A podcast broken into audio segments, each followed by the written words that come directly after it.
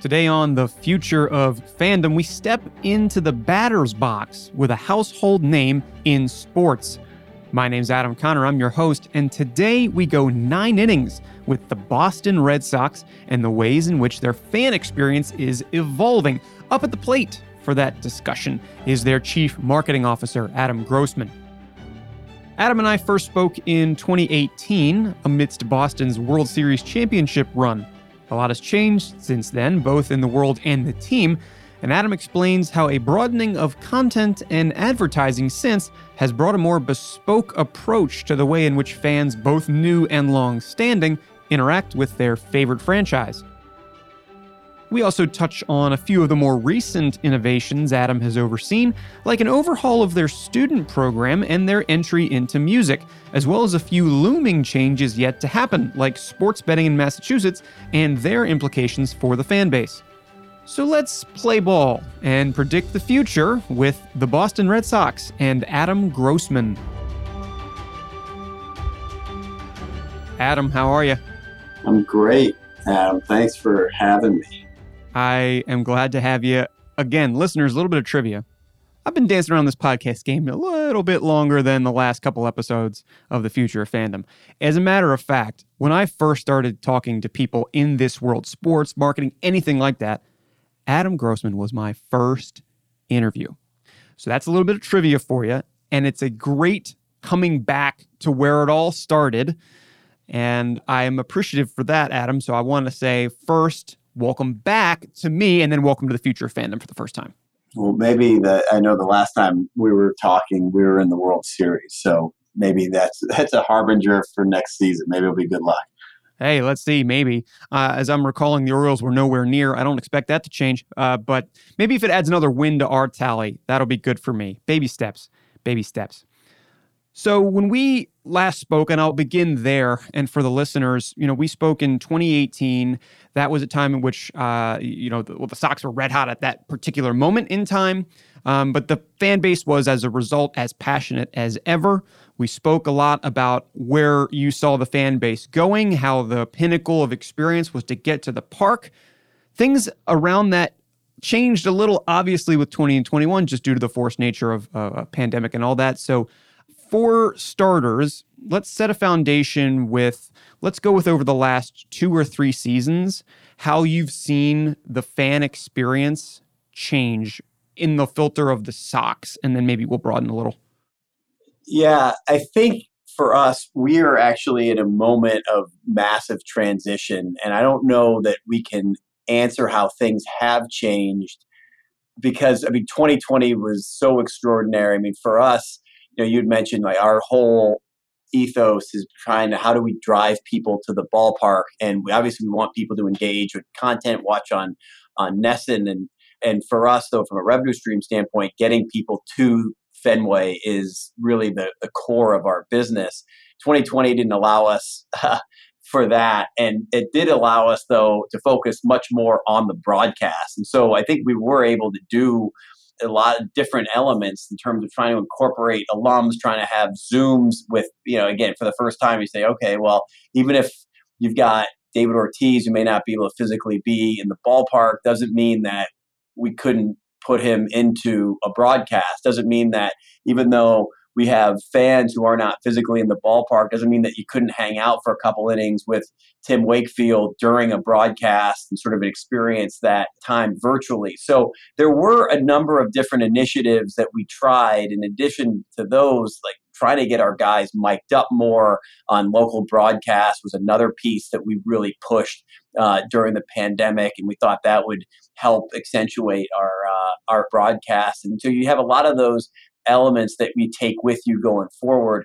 Last year, when we were able to fortunately have fans back, what we saw was the rise for us in our digital ticketing. You know, without having paper tickets anymore um, and physical tickets, what we saw was a massive digital transformation. We were reticent in the past to force people to go digital. Last year, there was no option, and you know now we're amongst the league leaders in digital adoption. And so for us now we've got a real different view going forward of who's coming in and what opportunities we have in relates to data and information and how we can service our fans better as well. So i think as you know things hopefully normalize quote unquote normalize over the next you know the next year I think we will, our eyes are certainly open to what that transformation feels like and also the generational components of what either different trends or different experiences or opportunities are for based on on the segments and the interest of each fan. That's what I remember the most from my perspective as an O's fan. So, listeners, uh, NESN, New England Sports Network, that's correct, Adam? Yes. Down in the Mid Atlantic, in the Baltimore area, we have MASN the Mid Atlantic Sports Network. And nothing changed more, in my eyes, than what that broadcast felt like to watch. We had in our case, it was uh, Jim Palmer, um, the Hall of Fame Orioles pitcher, for listeners, join in for a couple innings where normally he would be physically in the booth, where you would get these folks who were legends of our team coming in. So it, it felt a lot like that. And at first was something which felt natural, even though it was completely unnatural. And then over time, of course, we were, we were happy to get folks back in. Although I have to say, we had this legend in broadcasting who moved on during the time uh, Gary Thorne, who Red Sox fan, if you're listening, you, you may remember the trivia that he was present in the booth in '86 when the ball goes by Buckner, and then moved on. Uh, he's now with the Mets, or he was with the Mets in the last season. You know, lots of things changed there, but the digital side is also very interesting to us because, you know, that's how I've interacted most of all.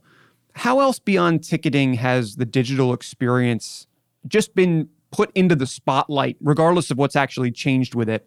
Um, how's the emphasis changed from what you're seeing? I'd say maybe two categories to start. One is just with content and the proliferation of content. And even three years ago, it was probably we were talking more about okay, you got Instagram, Facebook, Twitter, and Snap. And now TikTok has become a central theme, central focus, central platform for us. Um, and making sure that we are carving out different pieces of content for the platform and for the audience on that platform is crucial. And and part of that is you know to ensure that sort of we have this mindset of we're reaching fans wherever they are on their terms sort of not on ours and but we do feel as we have a content and a production house our red sox productions team is is really eh, extraordinary and starting to be more sophisticated around what we're putting out, how we're putting it out, when we're putting it out, and again, making sure that it's customized per platform. So that says from a content standpoint. In addition, from a I would say from an advertising standpoint, and there is a there is a bit of a blend that's occurring now. But what we are also seeing, even on the digital space, is you know how we are spending money, how we're putting our content again on those platforms, boosting those that piece of content and marketing more directly to our fans in the digital space versus where the tools and sort of where our strategy was, you know, two years ago or pre-pandemic has changed dramatically. And so our our strategy, our resources, how we're spending money and where is completely changed. And so, you know, when you see sort of how we show up on digital, it's very different than where we were two years ago. If I can get into the weeds for just a second, how, did those, uh, without opening up the minutes to the meetings that you have, on what metrics does that success change? I mean, what was something that is focused on now that maybe two or three even years ago would have been like, yeah, so, or that's nice, but is now critical? Well, there's one program in particular that completely, from a ticket standpoint, that completely uh, went through the roof last year, which is our student program. You know, one of the things we probably talked about this when we first talked three years ago was our focus on the next generation of fans, and students have always been a real key focus of ours because of where Boston is situated and the, so many academic institutions around the city and New in New England. We we we've had the student nines program for a couple years, about the last six years, and it was always fine. We would sell a couple hundred tickets. This past year, we at times would be selling three to five thousand tickets a game, depending on the game. Um, the day of the game. So we would send out a text message to our student database, and within minutes, we'd be selling thousands and thousands of tickets. And so we now have over 50,000 students in our text database, and it's a two click solution, two clicks and you're in ticketing opportunity. So that is something that we were sort of blown away by. And at a time when you know we as a as an industry and as an entertainment sports industry were really struggling. That was sort of our digital pop of saying wow like there's a product here that has just gone through the roof and it's been really amazing to see that. And not only is it's not like that's a big money maker but what it did do for us was it made sure that the energy of the ballpark was never literally never higher than it was last year. It was a really extraordinary set of circumstances and the student piece of that the energy that they brought was a big piece of it. And then on the the advertising side i think for us would be more we really got more sophisticated with omnichannel marketing and being able to understand again taking a big step forward uh, not perfected by any means but of where our fans are and and again what platform and understanding our database and trying to get more segmented more targeted and being able to invest in a more targeted way on digital platforms throughout the season. It used to be several years ago where you had a bucket of money for an on sale in January and a bucket of money right before the season and then a bucket of money that we would sort of play around with throughout the season and then when we were going into selling for the future years December was a big uh, uh, spend. Now the way that we've redistributed our ad spends are much more methodical. Um, they're not these sort of big up and downs. They're much more consistent, much more evergreen campaigns, and also being able, like I said before, to use some of this different content to have different targets based on what people are into. I mean, knowing that some of people that are coming are super into baseball, other people are just into the experience or just being with friends. We want to make sure that we're targeting with the appropriate messages on the appropriate platforms. And so there's a lot there, sort of from a quote unquote science standpoint, that we have, I think, come a long way in in terms of being able to be more targeted and more direct with our advertising and our spends. Yeah, and, and more bespoke to platform, as you mentioned, ties in really well with what you said on the content side just before we talking about the ads, which is those students. I mean, what a great thing it must be to have that infusion of youth, not only into the proportion of, of seats and, and fans at any given game, but just as to maybe who are the most socially loud types of fans that you may have. And and this is you talk about a next gen fan, you know, a next gen consumer in, in any way, is most likely to be from Gen Z, you know, students who are coming in who maybe have a little disposable income for the first time. They last time they came to the park might have been with their parents or their families, and now it's them because they got nothing going on on a you know Tuesday or Friday, you know, or whatever. What has changed in terms of the platforms that you've used and what you see as being the most attractive types of content within those platforms for the newest age of sports fans and I guess specifically Sox fans? Yeah, I think it's tough to again, it's not one size fits all. So take TikTok as an example. You know, one of our big wins on TikTok last year was a short video uh, from a previous year with Wally, um, with a, our mascot, with a poster saying how much he loves J Lo. You know, and that was sort of after the A Rod J Lo uh, breakup, and it became a right. big deal. And it was just, it was quick, it was timely, and it was relevant, especially on that platform. Now, if we did that on Twitter, it feels different and it doesn't, it wouldn't have done much, you know. And, and so I think that's the part, you know, based on audience and based on the look and the feel of that video and the timeliness of it, the culturally relevant elements of that message.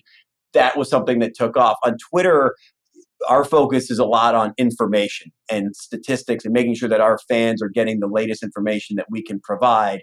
And it's a much more centralized focus on information, less about sort of eh, per se about um, entertainment, you know, in the same way. And again, it's not that they're mutually exclusive, but there are different focal points on that. And even with, you know, with what we've been trying to do on Instagram, I think, you know, what the NBA has done and what you know where instagram instagram is really about individuals and it's about individual expression. And so what we've tried to do even as a brand is to really hone in and focus on our individual players and sort of giving them that eh, space and that opportunity to make sure that we're capturing them again not just between the lines but when they're you know during their off days when they're arriving to the park what they're wearing what they're feeling like you know that arrival side is really important. And that's something that is for us has been a real theme. And i think going forward what we are trying to do is provide more opportunities for our players to express themselves and, and whether it's on our channels or on theirs but to be creative and diligent and thoughtful around how we are building their brands and using you know instagram as, as, as part of that. So those different i mean those are three examples of how we're sort of carving things and looking at things differently. And it's a very interesting science as it relates to you know making sure that again we're delivering on each of these platforms but at the same time i think it sort of lends itself to making sure that we as a as an organization as a brand are forward thinking and investing in the resources and the time and the talent frankly to be able to make sure that we are showing up in all of these different ways because when you combine them all that is really what is so important for a team and you can't just be on one. And so i think for us that's been a real important we, we've sensed that but now you know again i think it's been even more and more important as you know gen z and, and different habits are, are forming on these different platforms yeah it's about showing the personality that composite of a team needn't just be the statistics heavy post that you make on Twitter. Of course, not everything has to be the same as I believe it was last May when that sort of devotion to JLo TikTok went out. But it's capturing different sides of a personality, getting behind the scenes, learning more about players. You know, that's something that people crave regardless of their age or their generation. But then, of course, to have that sort of cover off um, not lack of polish, but definitely just a little more grit. I think with when it comes to something like a TikTok, where you're allowed to sort of let your hair down a little bit more, especially sports teams, because well, there's just such a, a passionate emotion there anyway. Let me ask about something else that is not quite yet to Massachusetts, but is taking a lot of the rest of the country by storm. I want to know how it impacts your uh, treatment of fans, or, or rather what you put out there for them. Is this sports betting thing? I mean, it just came online in New York. Came online in uh, in, in, the Mid Atlantic a little while back too. Uh, of course, Massachusetts seems like it's halfway there. I believe it's passed in the state senate, but not the full senate. I forget. I, I don't know exactly what that is. I'm, I'm not a I'm not big on that news, but surely that should have some halo effect for fans who cannot drive down to the stadium on a given night. As a brand exec and as somebody who's stewarding the Sox forward in this way, how do you look at that? We think it's a important and massive opportunity. I think when you start looking at the numbers in other states, and well, there's been a lot of research on who's betting on sports, and it is a younger and it's a more diverse group of fans. Uh, and we think it's a really important opportunity for those who are already fans to be even more engaged with the broadcast and the game um, and the experience here. And it also is a great on ramp for those that may have a mild interest, but we think could sort of allow those people to gain an even greater connection, a greater emotional connection to the game and to the sports industry. So we're really interested and excited about the opportunity, and we know that it's going to drive much more engagement and expand the sports industry. We don't, as you mentioned, we don't have sports betting yet in Massachusetts, but we are anticipating, you know, again, at some point in the near future that it will it will be here and it will be opening up a whole new opportunity and a whole new experience for again different on ramps of fans and also a different way for us to market and to partner and i think that's the other piece that is so important um, to think about. I mean, especially as we look back the last couple of years, where things have gone, the, the partnerships of this industry are are really second to none. I mean, we've got incredible tech partners, that, you know, in the sports betting space, and, and with what's going on as relates to this sort of confluence of sports, sports betting information, data, and content, and commerce it's going to be fascinating to see how all these pieces come together. Again, not only for sort of the day to day sports side, but just culturally relevant entertainment and what sort of the definition of entertainment is all about. It's an incredibly, incredibly exciting time to sort of see how this will fit together, especially again, hopefully, as the pandemic uh, gets in our rearview mirror and there's a bit of quote unquote normalcy. The pace of all of this collision is really going to be interesting. Yeah, that's where I'll go here, and I, we'll make this the penultimate focus today are brands who typically would be sponsors, partners of the team, leaning harder into the ways that they can reach the fans? Like, are they putting a proactive hand into the experiences that you build? How how is that changed? Of course, from the sports betting side, where it's a whole new technology that's necessary. But there have been names who have been long standing at the park, for example, for years and years and years. Has their approach matched your approach in its proactive change over the last two or three years? Yeah, I think it has. I mean, I think at the end of the day, we have put a huge premium just on relationships. I mean, that's always been for 20 years with John Henry, Tom Werner, Sam Kennedy. You know, the, at the top of the pyramid for us is how are we we've built our business on relationships and that's with our corporate partners with our fans with our players and that sort of principle hasn't changed and i think especially going into the pandemic that was something that we thought about a lot and said, we know that this is going to be a really difficult, uh, unprecedented for period, but we want to take a long, sort of a long look at how we're approaching relationships and sort of looking at it in the long run. And so we're really fortunate that you know our sponsors have continued to be not only you know sticking with us during a really tumultuous time, but just are excited about the affiliation around the partnership. And, you know, you, you look at the brands that we are fortunate to have between, you know, Sam Adams and, and Boston Beer and Bank of America and MGM. I mean, we're we have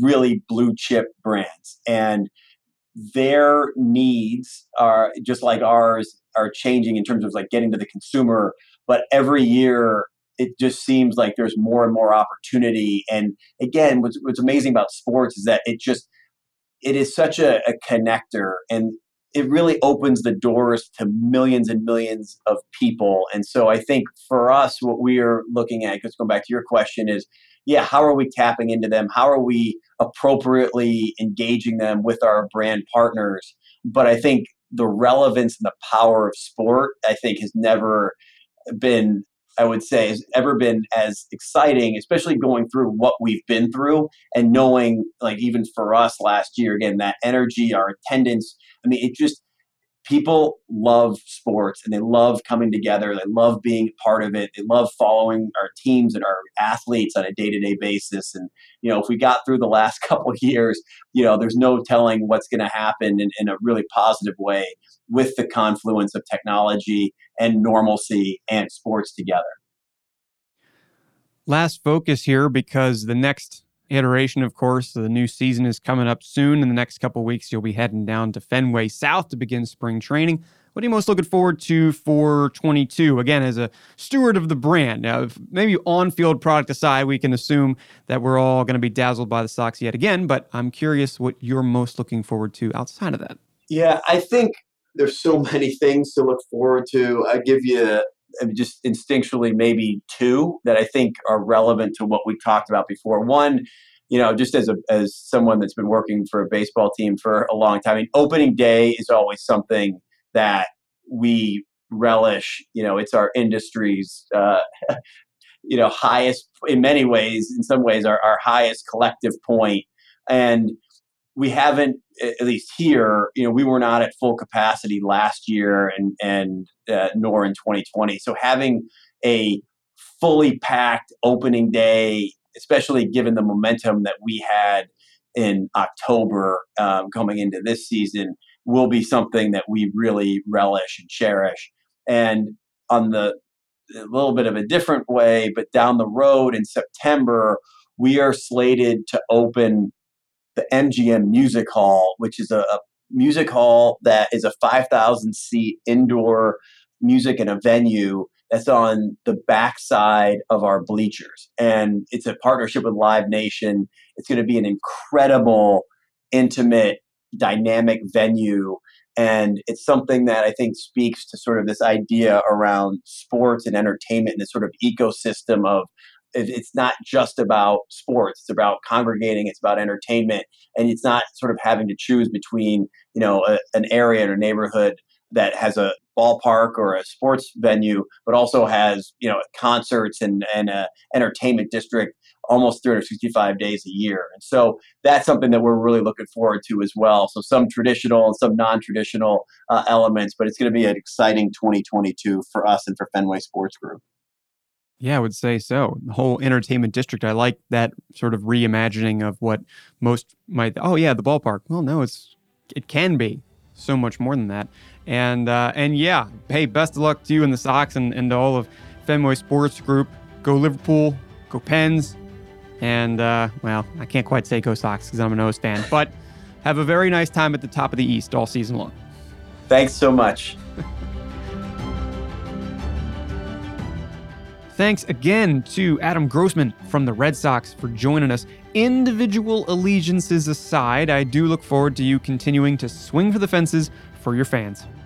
And thanks to you, the listener, for exploring the future of fandom with us. I'd encourage you to stay connected, so subscribe to The Future of Fandom wherever you listen to your podcasts. And you can also find all of our content at livelike.com. And across socials, we're there on LinkedIn at livelike and Twitter at livelike inc. I look forward to predicting the future again with you soon. Until then, I'm Adam Conner saying so long and thanks for being a fan.